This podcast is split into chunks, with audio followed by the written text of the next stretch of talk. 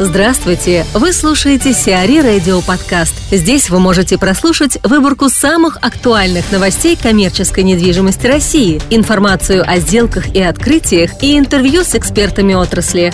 Чтобы прослушать полные выпуски программ, загрузите приложение Сиари Radio в Apple Store или на Google Play.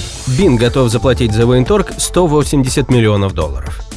В настоящий момент ГК «Бин» ведет переговоры с торговым домом «ЦВУМ» по покупке бизнес-центра «Воздвиженка Центр». Компания, принадлежащая семье Гуцериевых и Михаилу Шишханову, готова заплатить за военторг 180 миллионов долларов. Изначально владелец военторга ОАО «Торговый дом ЦВУМ» Рыболовлева планировал выручить от его продажи не менее 200 миллионов долларов. Однако предложение Гуцериевых оказалось самым выгодным. Напомним, ранее покупкой комплекса интересовались также О1 Properties Бориса Минца, один из фондов UFG Asset Management и инвесткомпания «Акцент» Александра Самонова. Мария Онучина, директор Департамента управления объектами на ИБИКАР, об итогах рынка коммерческой недвижимости 2015 года. 2015 год э, недвижимости был сложным, но, безусловно, очень интересным. Вызовы, которые рынок э, диктовал, были встречены достойными игроками рынка. В офисном рынке мы увидели такие уровни вакансий, которые рынок еще не видел. Ставки аренды стали фиксироваться в рублях или ограничиваться валютными коридорами.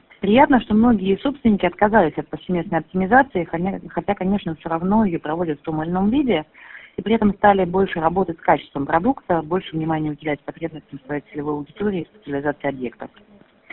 Если говорить про торговые центры, то можно отметить падение покупательской способности населения, уход торговых операторов с рынка. И как результат собственники управляющей компании арендаторы осознали, что они в одной лодке делают одно дело, то есть борются за покупателей. Ставки стали фиксироваться в рублях, стала пользоваться популярностью ставка как процент оборота. Приятно отметить, что выигрывают качественные концепции профессионального управления стало недостаточно просто построить качественный объект в хорошей локации, при этом а, важно сделать в этом объекте атмосферу, приятную для арендаторов, покупателя или гостя. И сегодня есть понимание, что рынок перешел от панического состояния к трезвому осознанию ситуации, стимулов для возобновления экономического роста пока нет, а значит, рост деловой активности, как наоборот, в ближайший год не предвидится.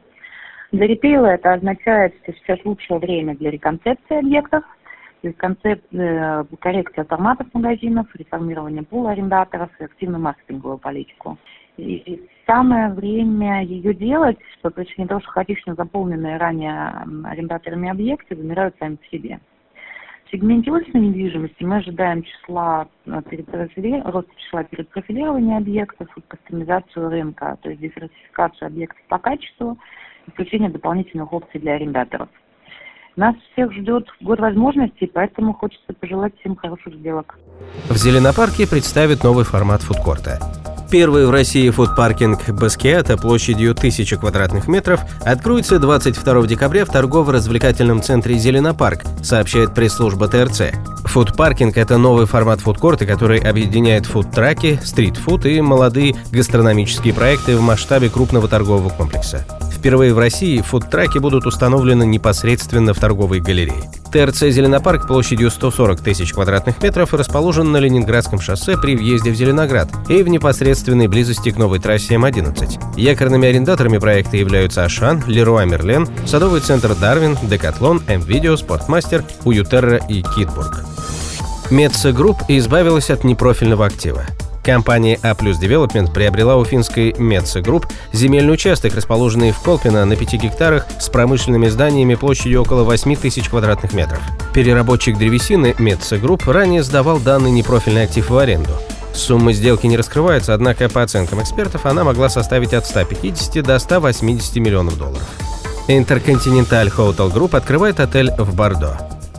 IHG запускает в Бордо отель Intercontinental Бордо Le Grand Отель, рассчитанный на 130 номеров, 44 из которых апартаменты. Новый отель стал пятым в портфеле бренда во Франции, сообщает пресс-служба компании. Помимо нового Intercontinental Bordeaux Le Grand Отель, во Франции на данный момент работают более 50 отелей сети, в том числе Intercontinental Carlton Cannes, Intercontinental Marseille Hotel Dieu, Intercontinental Paris Le Grand и Intercontinental Paris Avenue Marceau. Intercontinental Lyon Hotel Dieu Договор, по которому был подписан компанией ранее, планируется к открытию в 2018 году. Сиари Радио. Эксклюзивные рубрики «За и против», «Ноу-хау», «Ремейк», «Новые форматы». Слушайте в полных выпусках программ в приложении Сиари Radio. Приложение доступно в Apple Store и на Google Play. Более подробная информация на сайте siari.ru slash radio.